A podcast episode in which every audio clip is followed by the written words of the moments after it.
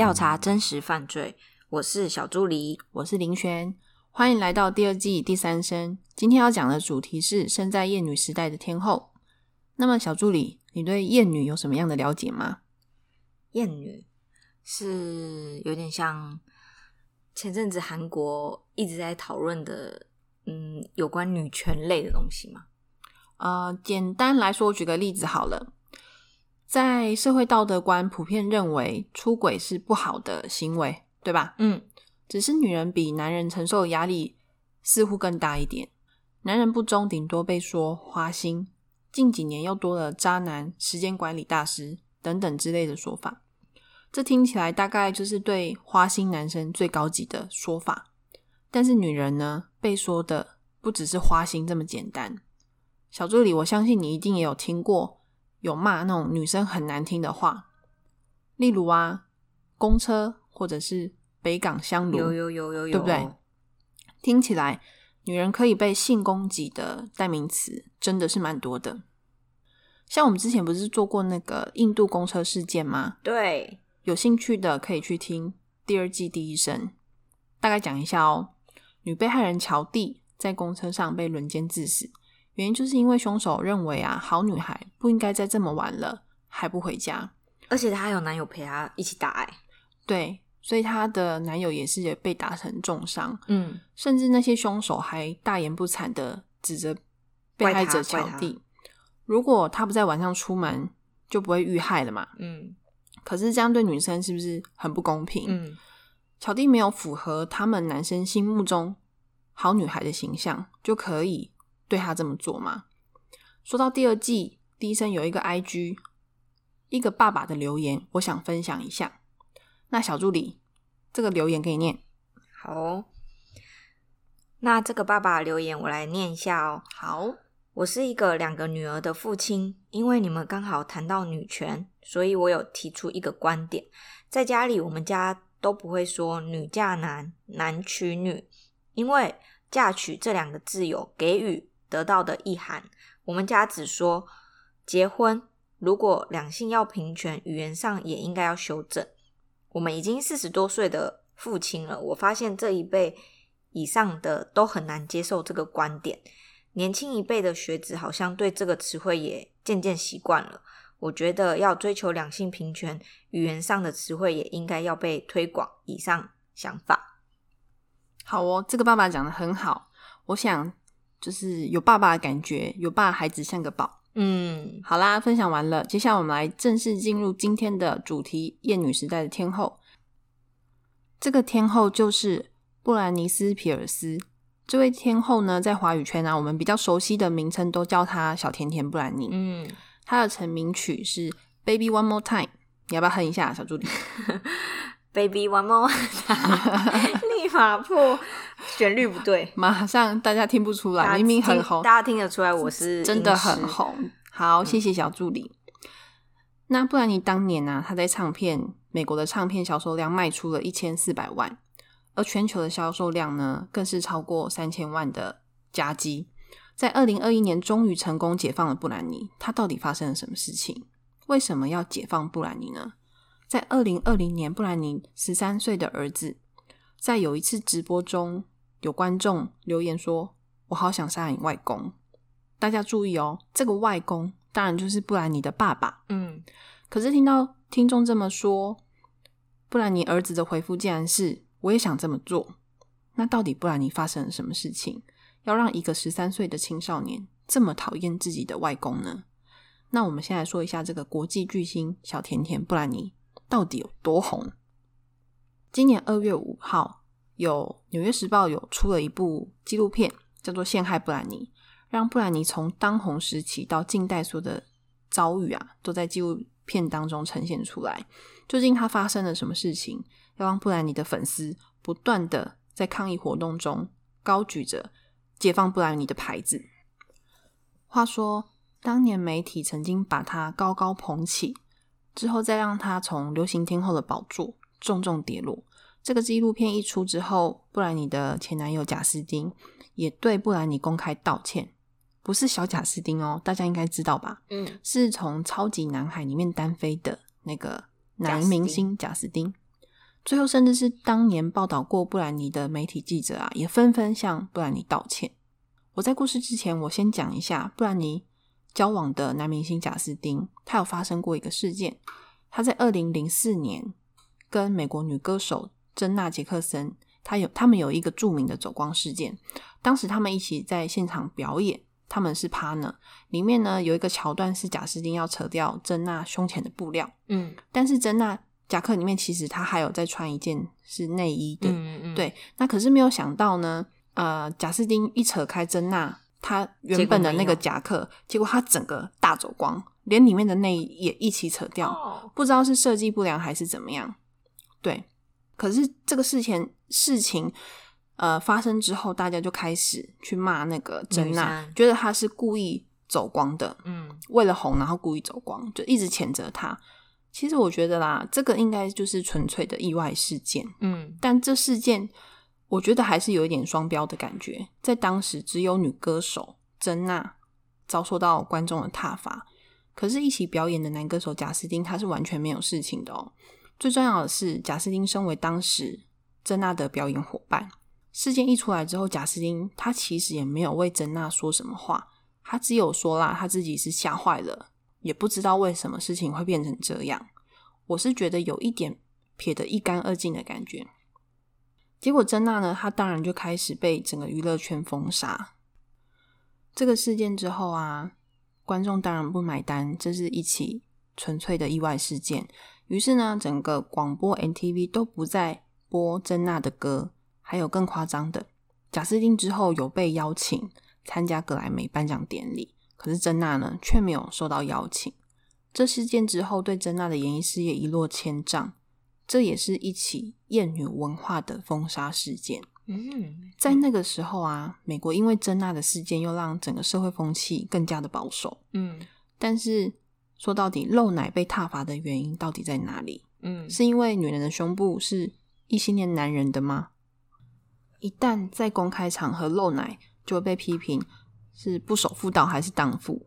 我觉得还是聚焦在珍娜的歌声表演上面，对她比较公平。对啊，对啊，话说珍娜的哥哥是一个天王巨星，你知道吗？不知道哎，你不知道？哥哥对啊，哥哥就是 Michael Jackson 啊，真假的？真？的。那他感觉根本不需要因为这个然后去去露奶啊。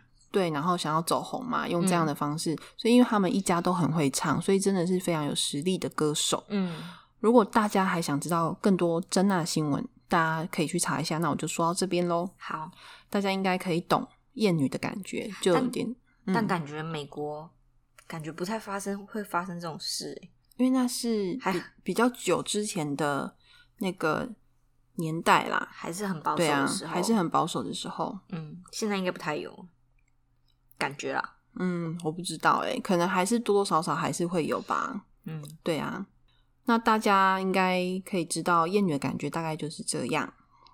那我们先回到布兰妮喽。好，布兰妮出生在一九八一年十二月二日。布兰妮的父亲是工程包商，妈妈呢是一位老师。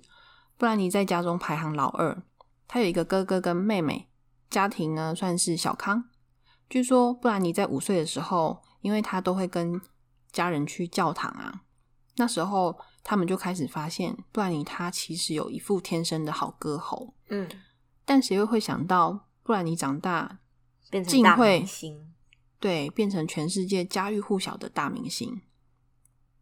一九八九年，布兰妮的妈妈带着她去亚特兰大参加迪士尼旗下公司米老鼠俱乐部的一个选秀。嗯你有听过这个选秀节目吧？我不知道哎、其实我也没听说啦，但是好像蛮红的出。生迪士迪士尼家对对族的对对对，童星，这一年只有八岁的布兰妮，虽然最后落选，原因是因为年纪太小。嗯不过很快，布兰妮被一个经纪人发现，哎，布兰妮非常有表演的天分哦。虽然说他没有进入米老鼠俱乐部，也终于成为里面的正式成员哦。这个时期的布兰妮都是由妈妈陪伴她到处表演。然而，布兰妮的爸爸据说陪伴布兰妮的时间并不是很多，嗯父女俩的关系其实也不是算是非常亲密的。这也是后面布兰妮的父亲会成为布兰妮之后监护人，被大家所诟病的一个点。嗯这个我们后面会再说到。好，那在一九九三年，米老鼠俱乐部全部解散了。当时布兰妮这个时候她能做的，当然就是乖乖去上学，读好书嘛。毕竟布兰妮十三岁了，可是布兰妮要她怎么可能会想要放弃她的舞台？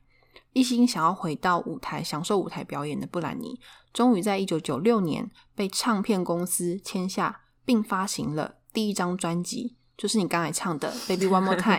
嗯 红到几乎是整个炸掉了。嗯，而且这首 MV 小助理上次我有给你看过，你还有印象吗？有啊，他们穿的制服，绑了两根双马尾，嗯在校园里面跳舞啊，嗯，那种对，很欢乐的感觉。青春活力，嗯对，然后又很辣这样子。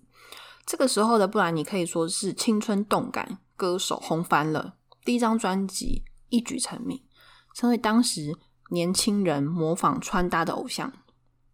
你们知道那个时候啊，几乎都是流行团体居多，嗯，很少有一个人单枪匹马就杀出来，然后出道立刻爆红。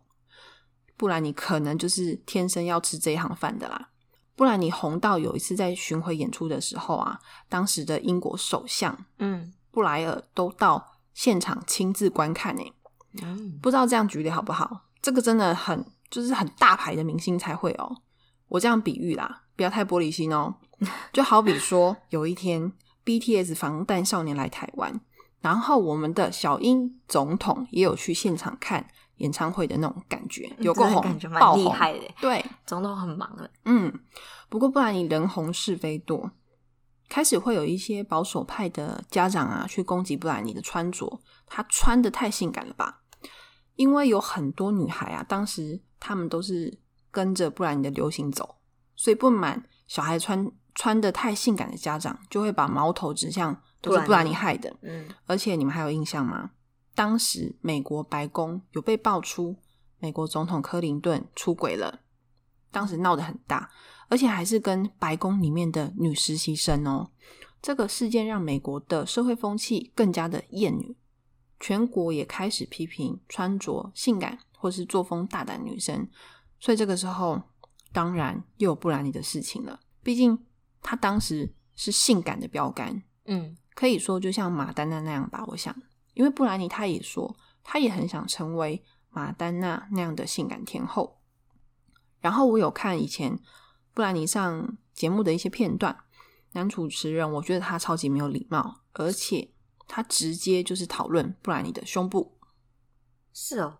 嗯，是不是很过分你？说你谈话过程中可能就是对，他就跟问说：“聊哎、你的胸部部怎么样？啊怎么样？”对，不过不然你也没有生气，反而是我看得很生气，怎么可以这样盯着女生，然后问这么这么失礼的问题？嗯如果是发生在现在，应该会被告吧。嗯但是不然你还是维持很好的风度，并没有发脾气或是走人，心理素质是蛮强大的哦。嗯那布兰妮既性感又清纯的这种看似冲突的形象，还是成为众多年轻女生的流行指标，风靡全世界。前面有提到清纯，为什么会这样说呢？不只是因为布兰妮当时真的非常的年轻，也是美国社会希望她有的。在布兰妮有一次上节目的时候啊，有一个主持人也是问了布兰妮一个非常失礼的问题。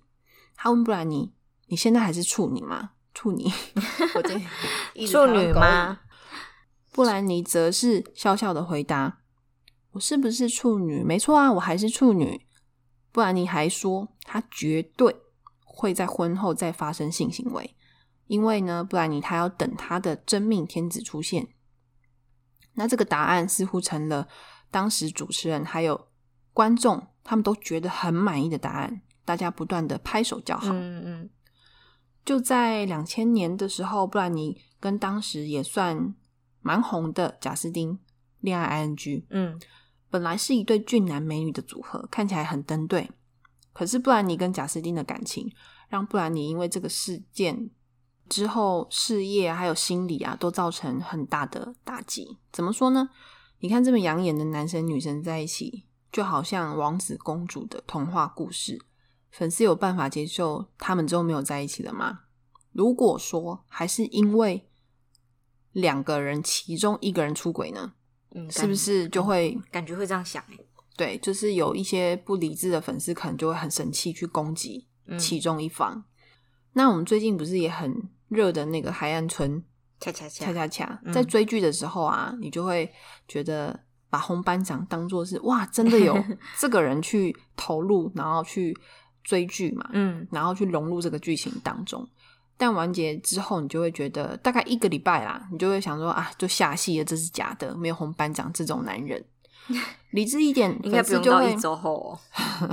就是多一点，一周后好了。嗯那理智一点的粉丝就会知道说，现实生活中红班长跟牙医没有在一起，嗯就会下戏了嘛。那贾斯汀跟布兰妮他们在真实世界里是真的有在一起，而且是如此登对的存在。可以想象，如果他们分开了，会有多少粉丝去攻击贾斯汀或是布兰妮？尤其大家都很关注布兰妮的纯洁问题，嗯整个社会都紧盯着布兰妮。结果，贾斯汀与布兰妮在两千零二年的时候被证实已经分手的消息，但没有人知道这两位大明星分手的真正原因。就当外界雾里看花的时候，贾斯汀呢，他出了一张新的专辑。那在这一张专辑当中，他拍了一支 MV，还找了一位神似布兰妮的 MV 女主角。我好想看啊。你知道那首歌吗？我之后找给你看。好，MV 剧情更是影射，呃，他会跟布兰妮分手是因为女方出轨。嗯，这支 MV 当然对布兰妮非常不利，毕竟贾斯汀先下手为强，让整个社会开始把矛头指向布兰妮，都认为就是因为布兰妮的不忠，才导致这段恋情的结束。一些不理智的粉丝纷纷骂着布兰妮就是个荡妇。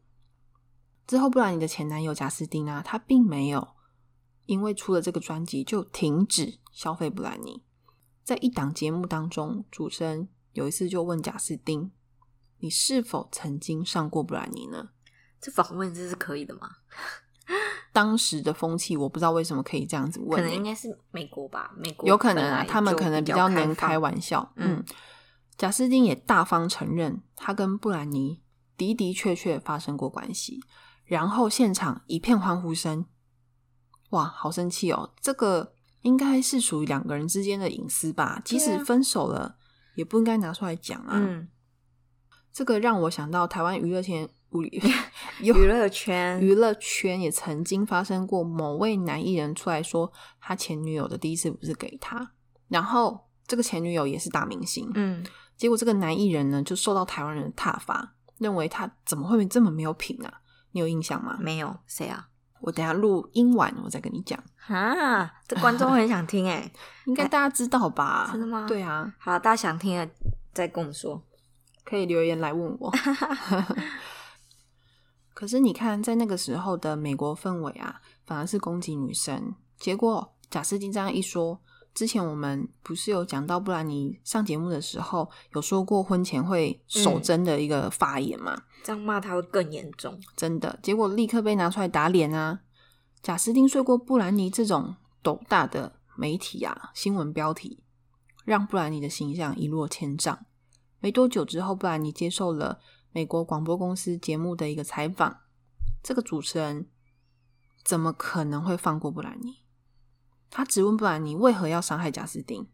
主持人还刻意提到了一个州长夫人有曾经说过，如果可以的话，他真想一枪杀了布兰妮。这么严重他？可能是贾斯汀的粉丝吧。应该是对这个时候的布兰妮已经哭到泣不成声，但是布兰妮始终没有因为这样就去攻击贾斯汀，或是多说什么，还是要洗白啊，就去讲贾斯汀的坏话，反而是默默承受新闻媒体还有社会大众给的各种霸凌。嗯与贾斯汀分手几年之后，布兰妮在二零零四年一月，也许是太渴望被爱的布兰妮，在拉斯维加斯闪婚了。对象是一名叫做杰森的男子。杰森其实是布兰妮从小到大的好朋友，嗯，就是有点类似青青梅竹马的关系。小助理，你猜这一段婚姻维持了多久？如果青梅竹马，我感觉会蛮久的诶。应该嗯，你这样问，又感觉好像他们有离婚，应该至少至少也有两三年吧。没有，他们只维持了五十五个小时。这是怎样在办家家酒？布兰妮啊，她与她的第一任丈夫闪闪婚的原因，其实我后面跟你说，嗯我先讲，他们离婚的时候啊，杰森他拿走了布兰妮四百万美金，啊，对，五十五个小时哦，五十五小时，对啊，就获得了四百万美金。我想大家应该跟我想的一样，布兰妮她之后要要结婚的话，她应该要更加的小心。嗯如果要结婚前，我觉得协议要先规划好。话说这段关系的结束，杰森是说，当时布兰妮的母亲知道他们两个在拉斯维加斯登记之后，他就立刻杀到拉斯维加斯，要求他们两个立刻离婚。所以杰森才会跟布兰妮这么快就宣告离婚。嗯，只是布兰妮都成年人了，为何布兰妮的母亲要控制他跟谁结婚？这是我比较不解的一个地方啊。如果这个是真的的话，想说应该可能是因为他结婚的话，他就不能赚钱了，就可能要养小孩啊什么，可能爸妈就这么讲。嗯有可能吧。但是就是会让人觉得会不会介入太多？嗯，会啊，这也是布兰妮被软禁之后，大家有讲到的一个地方。她的父母是不是把布兰妮当做一棵摇钱树？问号。嗯有可能。对，才如此干涉女人的女儿的私生活。二零零四年十月，布兰妮跟第二任丈夫凯文结婚了。凯文就是布兰妮表演里面的一个舞者。嗯据说当时凯文跟布兰妮结婚前还有一个女朋友，而且对方还怀孕了。听到这个，也不得不开始替布兰妮担心，她会不会又遇到渣男啊？进入婚姻的布兰妮开始把重心放在家庭上面，工作部分渐渐的减少。我想这也是当时布兰妮跟第一任丈夫结婚时，她父母会反对她闪婚，而且非常有可能的一个原因。布兰妮结婚了，她就会减少她的工作量，可见布兰妮是多么渴望被爱。她还想要有属于自己的孩子，还有一个完整的家庭。于是，在结婚后不久，第二年呢，就生下了大儿子。女明星结婚生子，尤其还是处于事业巅峰的时候，真的是无所畏惧。诶，虽然布兰妮前面跟贾斯汀的故事早就翻篇了，但是媒体依然关注着布兰妮一家所有的生活。当然不可能就这样子过着幸福快乐的生活啊，不然故事我们就会讲到这边结束。原本凯文会接近大明星，不然你的目的或许是为了钱。婚后的凯文呢，他不但酗酒，还到处玩乐，夜不归宿，更是在不然你怀孕的期间呢，他还出轨了。太夸张了吧！我想出轨，对啊，我想吃喝嫖赌他应该全部都会吧，但是他就是不会工作，大把大把的花着不然你的钱。这个八点档的剧情啊，狗仔怎么可能放过他们？也因为当时有很多人都爱看布兰妮的笑话，只要拍到布兰妮出糗的照片，据说当时你把照片拿去卖给媒体，都会有很多钱哦。我突然想到，我之前有在 Netflix 看过的一部老电影，我之前也有在 IG 分享过。这部电影叫做《新娘百分百》，里面有一句经典台词：“我只是站在一个男孩面前，请求他爱他的平凡女孩。”在电影里面呢、女主角茱莉亚·罗伯兹饰演的是也是一个渴望平凡爱情的大明星，所以我在想，布兰妮她也是非常渴望爱的。但是狗仔怎么可能希望布兰妮家庭一帆风顺？大家都想要看到她出糗啊、失常的布兰妮。于是呢，这一天，布兰妮带着儿子，肚子她还怀着第二胎哦。她下车去买咖啡，一下车就有大量的媒体涌上，嗯然后疯狂的拍照，还有推挤。好不容易买完咖啡的布兰妮带着儿子坐在驾驶座，立刻就赶快开车闪人。不过，也就是因为这个举动啊，让布兰妮被指责是一名不合格的母亲。她怎么可以把小孩放在腿上，然后开车呢？这一点做那个，安全座椅嘛，嗯嗯，小孩的确应该要坐在汽车专用的儿童座椅才是正确的哦。可是，可是大家似乎都忘记，不然你旁边的老公呢？他为什么都不用帮忙抱小孩啊，或是帮忙开车也好啊？而且他也不该让大着肚子的布兰妮一个人带着小孩，然后被狗仔包围，还要下车买咖啡。如果推挤中发生意外的话怎么办？可是当时社会氛围就是就说了嘛，就是厌女的一个时代，没有人会想到男生应该也出来做点什么吧？真的没有人呢、包括一些女生啊，也很讨厌布兰妮。这个时候，八卦媒体又开始渲染布兰妮，她就是一个一名不爱孩子的母亲。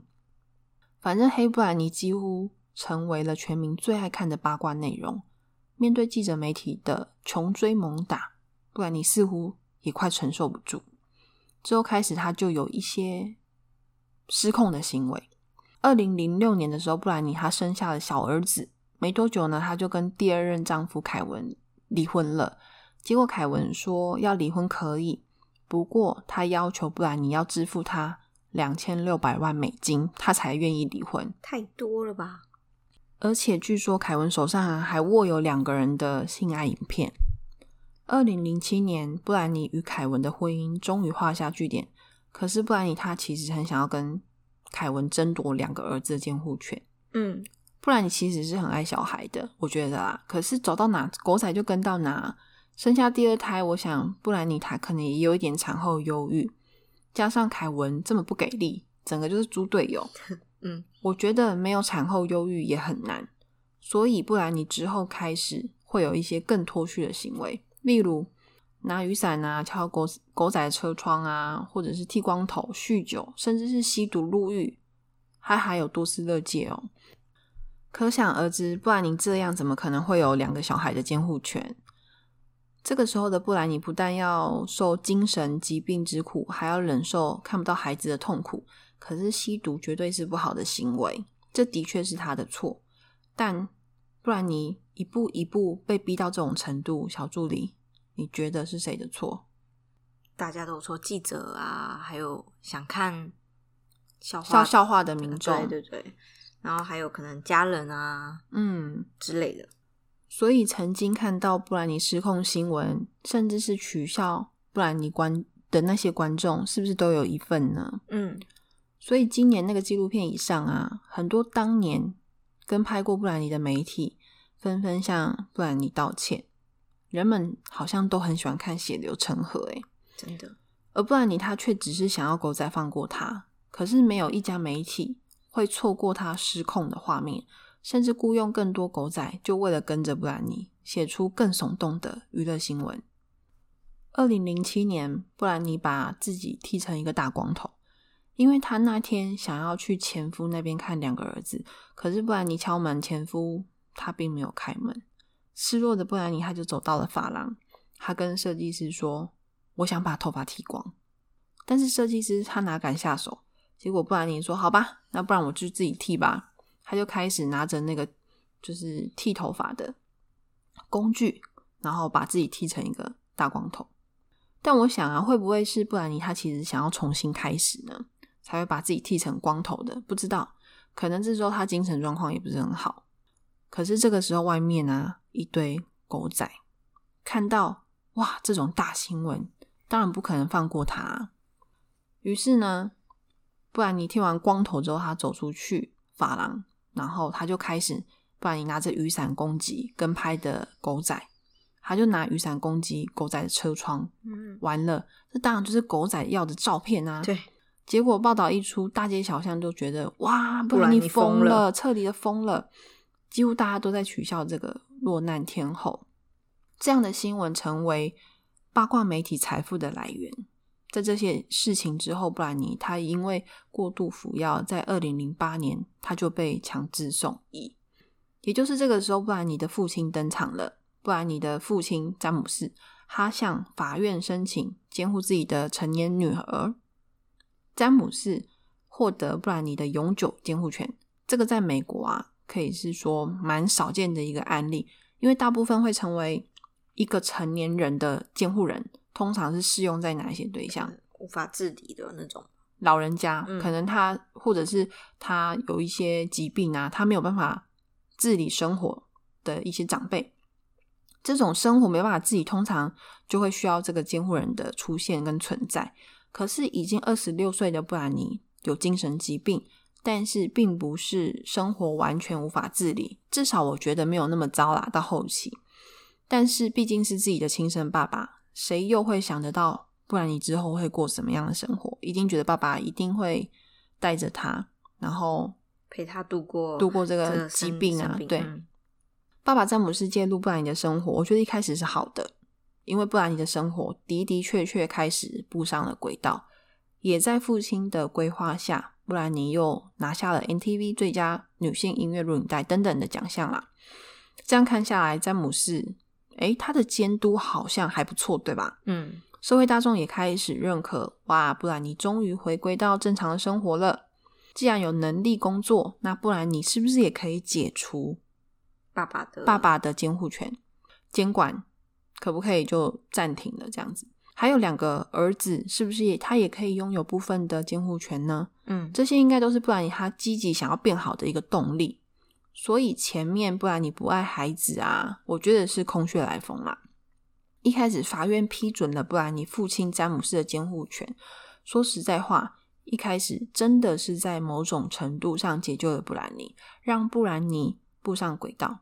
但是后面再想一想，布兰妮的精神状况到底适不适合工作？这个是我自己觉得啦。如果我是布兰妮的父亲，我会希望我的宝贝女儿在生病的时候暂停所有的工作，直到康复为止。可是布兰妮她却不停的工作，这就是我不太认认同詹姆士的一个做法。有可能他想要把他工作填满他的生活，不让他去。可是他已经生病了，嗯那是不是应该好好休养？嗯，对吧？不然你并没有因为父亲的介入就停止工作静养，相反的是，工作强度只有增没有减的状况。在前期，我相信大家都会认为布兰妮在荧光幕前曝光就是一种恢复正常的表现，但是谁又知道布兰妮努力的背后，她有很多很多的辛酸。她被詹姆士监管后，把所有的财产哦，嗯都交给了詹姆士还有律师托管。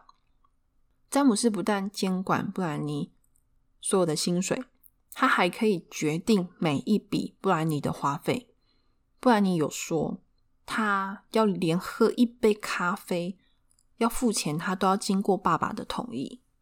当然，他也不被允许自己出门，没有办法决定我今天要去找朋友啊，或者找男朋友，或是要聚餐玩乐都不可能。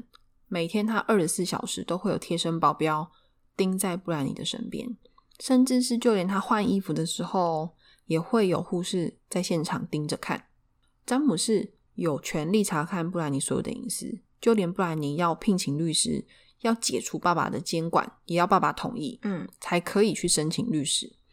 布兰妮在之前的确是有很多脱序的行为，也有一些药物的不当使用。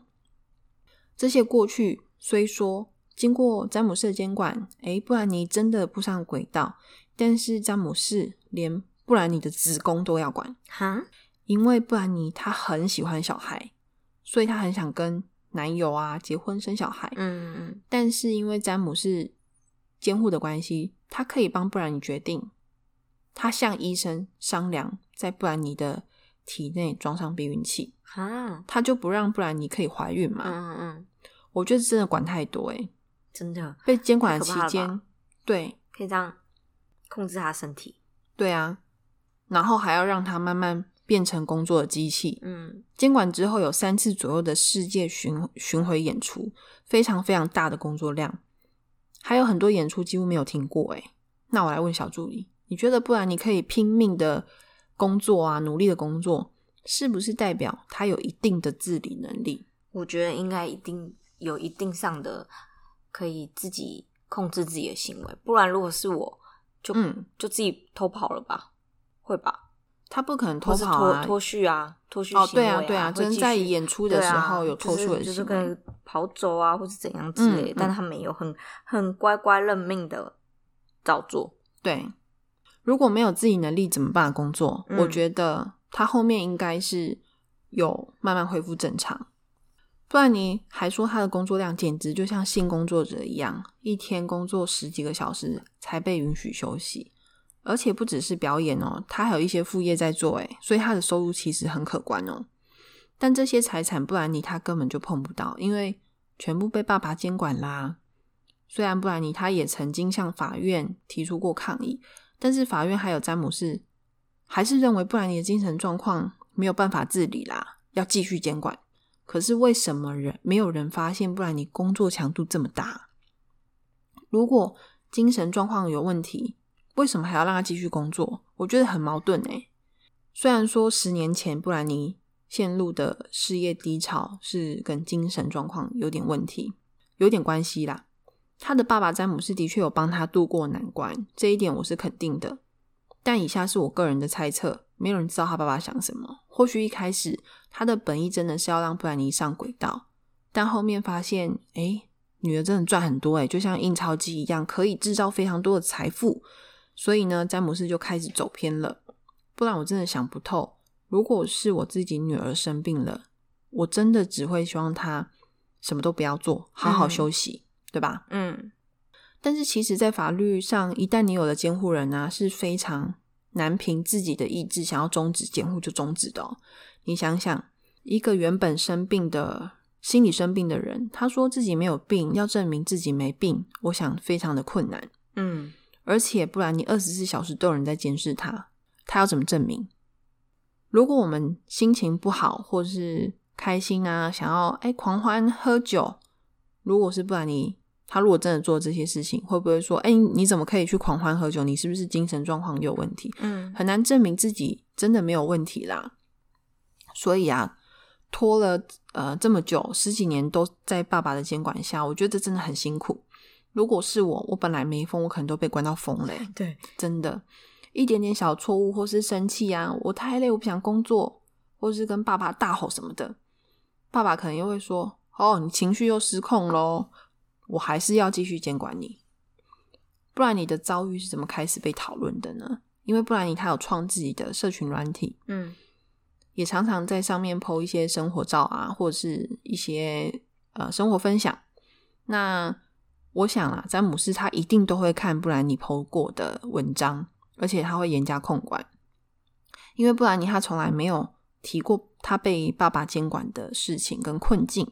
有一些影片，我觉得不然你跳的舞啊，还有自拍的眼神，我觉得看起来蛮奇怪的，像是眼睛瞪大往上看，然后自拍，就是一些很奇怪的角度啦。这样子感觉大家也会说他是不是还有问题？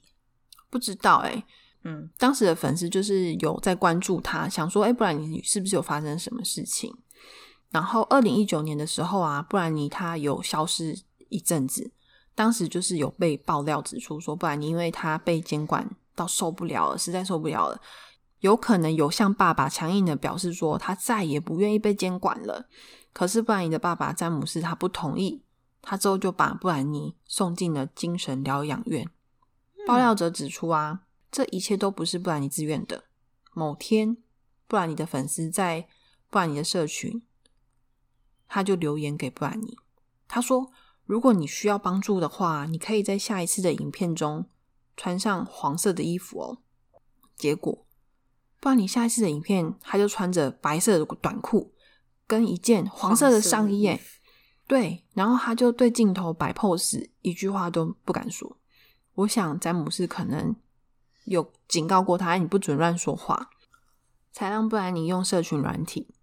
天后布兰妮的粉丝呢，立刻也看懂了，也发起大规模组织运动，解救布兰妮。大家开始正视到布兰妮这些年，他到底过着怎么样的生活？整整十三年被监管的日子，完全丧失自己的财产使用权。不然你的护照啊、手机啊、信用卡，它是全部被没收的状态。小助理，你有办法一天没有手机吗？怎么可能？完全不行！这根本就坐牢哎！对啊，现在真的应该没有人可以吧？不行，大概十分钟就会有点受不了，太夸张，十分钟。还有每天工作十小时，哎，每周七天，对，每周七天都没有休息日哦，不行，好累哦，这个违法了吧？完全违法，完 台湾不是一例一休吗？对啊，可是明星是不是没有没有在管控啊？我不知道，反正我觉得比较多，好辛苦，真的很辛苦，嗯，不管是多累啊，或是身体不舒服，甚至发烧，不然你他说他都不能休息哦，因为詹姆斯不同意，他就不能够休息。只能够乖乖的上台演出，不然他就会看不到男朋友还有小孩。前面有提到，不然你说啊，性工作者都没有他这么惨的。他们可能还可以去美容啊，做做指甲，或是按摩沙龙什么的。他想要这些，詹姆士不同意，他根本就不可能去啊。不然，你其实最想要的并不是做天后，你们知道吗？他最想要的就是有自己的家庭，有自己的小孩。可是他被迫装避孕器，还不准拿掉。合理的怀疑啊，他爸爸会不会是担心怀孕期间会影响工作？然后就会影响收入，我觉得是，真的是够了哈。嗯，这么多年也赚够了，这个不让怀孕的监管真的是太疯狂了。不过后面詹姆士在这些舆论下，二零二一年八月，他说在适当的时候，他就会放弃女儿的监护权，按照布兰妮的要求，也辞去财产管理这个职务。詹姆斯还说，这么多年来，他一直努力于女儿的最大利益，在合理的范围也尽量满足布兰妮的要求。不管将来如何，他始终是布兰妮的爸爸。真的是谢谢纪录片陷害布兰妮，也清算了一个个伤害小甜甜布兰妮天后的人。其实我觉得年少成名压力非常的大，像是知名的女艺人林赛罗韩啊。她不是也是三岁就是童星吗？嗯嗯，而且非常有名，大家应该都知道，有听说有啊，演那个什么双胞胎。嗯，可是他长大不是也被爆出酗酒啊、吸毒的一些，嗯嗯嗯，好像很多美国童星都有遇到类似的问题。我在想，他们私生活就是从小就被摊在对阳光底下，让大家去检视。就像布兰也一样，年少成名的背后有多少不为人知的辛酸，我们都不知道。不过，还是不能鼓励那些错误的行为。只是我们在追星的同时，想想他们也是需要隐私的普通人。最后，布兰妮的爸爸詹姆士在今年十一月法院下令同意呢，完全解除监护哦，真的是太好了。而获得自由的布兰妮，她也答应了已经交往五年的男友求婚。也希望这一次即将要四十岁的布兰妮可以重获幸福，也希望他不是遇到渣男。对，今天的故事比较没有血腥暴力，大家会不会以为走到娱乐版呢？不过十三年都被爸爸控制监管的布兰妮，我实在没有办法想象，在荧光幕前光鲜亮丽的天后，她连出门要买杯咖啡的自由都没有。哎，真的是辛苦她了。接下来换小助理，小故事时间。林选，你知道冥婚吗？知道，你说捡红包那种，对对对冥婚。嗯，小时候不是常常看那个恐怖的综艺节目，嗯，就会说妈妈都会说地上的红包不要捡。然后最近哦，冥婚带动暗黑产业链，什么产业？暗黑产业？对，你想觉得会是有什么可能？呃，你是说灵媒什么之类的很红吗？类似，类似，就是最近啊，就是我们华人地区不是都有冥婚的传统？嗯，就是从好像很久很久殷商时期就有了，嗯，然后最近这几年来，好像在中国地区开始有，呃，有点类似媒人的这种产业出现，嗯，就是它就有点算中介吧，嗯，就是。男方的家人，嗯，要找也是未婚的，男女都可以找吧？对，但是比较多是男方在找。你说找女生吗？对对，死者是女生，对对对，王者嘛，这样讲比较好。王者是女生，嗯，就是无法结婚，然后就意外早逝的女子，对对对对，然后她就变成一个职业，她就以前都会用。纸人来冥婚，然后最近因为煤矿好转，大家都要求越来越高了，所以开始找真人配婚，婚姻就变成一个就是一般的习俗嘛，然后就需要媒人牵线啊，然后他们就把这个中间人称为鬼媒，鬼媒原本不是媒人，变成鬼媒，对，然后嗯，在十年前左右开始就有这个人尸交易的。人尸，你说尸体的尸啊？人尸交易的，嗯，这个叫什么商业手法嘛？嗯，然后听说目前一个女性的尸体售价可以高达约台币七十万。你说，等一下，你说冥婚，对，然后连尸体也要一起，就是送到男方家是吗？嗯，这个我就不清楚诶，但就是就是买尸体的这个意思啊。他买尸体，要尸体要送去哪里？应该就葬在一起吧？哦还是就是还是有一些就是走就是结婚的那种仪式？嗯，对，哦就是还是这样。然后，但是所以变成说，现在很多女方啊，还有就是呃，怎么说，就开始有人想要偷尸体拿去卖，所以嗯就是有这种小偷。那男生去找就是王者女生，然后冥婚是要为了什么？就是让他有一个可能有完整的一生吧，这个概念。你说运势会更好，是不是？不是他已经死了，他已经死了，你说两两边男生女生都对是对对对，都是死亡状态。然后男方因为好像以前的习俗是说，没有结婚就下葬的话，好像嗯不好，哦，可能风水问题吧，我也不确定。所以就是要就是有找这个说法，男生女生已经过世的男女，然后让他们去然后但冥婚，对对对，但是他们没有结婚，哦，然后这样才好下葬。哦，对了解，这就是今天分享的暗黑产业链好哦故，事。嗯，那我再分享一下，今天这一集呢是我们录第二次的，有看我们限动的人，对 IG 线动的人应该都知道，上一次设备组在剪辑的时候，突然电脑整个大宕机，然后让大家等那么久，因为档案在那一次剪辑的过程当中全部就是不见了，就是化为读取不为零对，化为乌有，非常抱歉让大家等那么久。那今天我们就到这边喽，大大家家拜拜没有说。哎，等等等，你要不要跟小助理跟大家 说一下那个我们的社群软体？大家记得可以来 IG 搜寻生命调查，或是搜寻 Voice Life Life 就可以找到我们哦。大家拜拜拜拜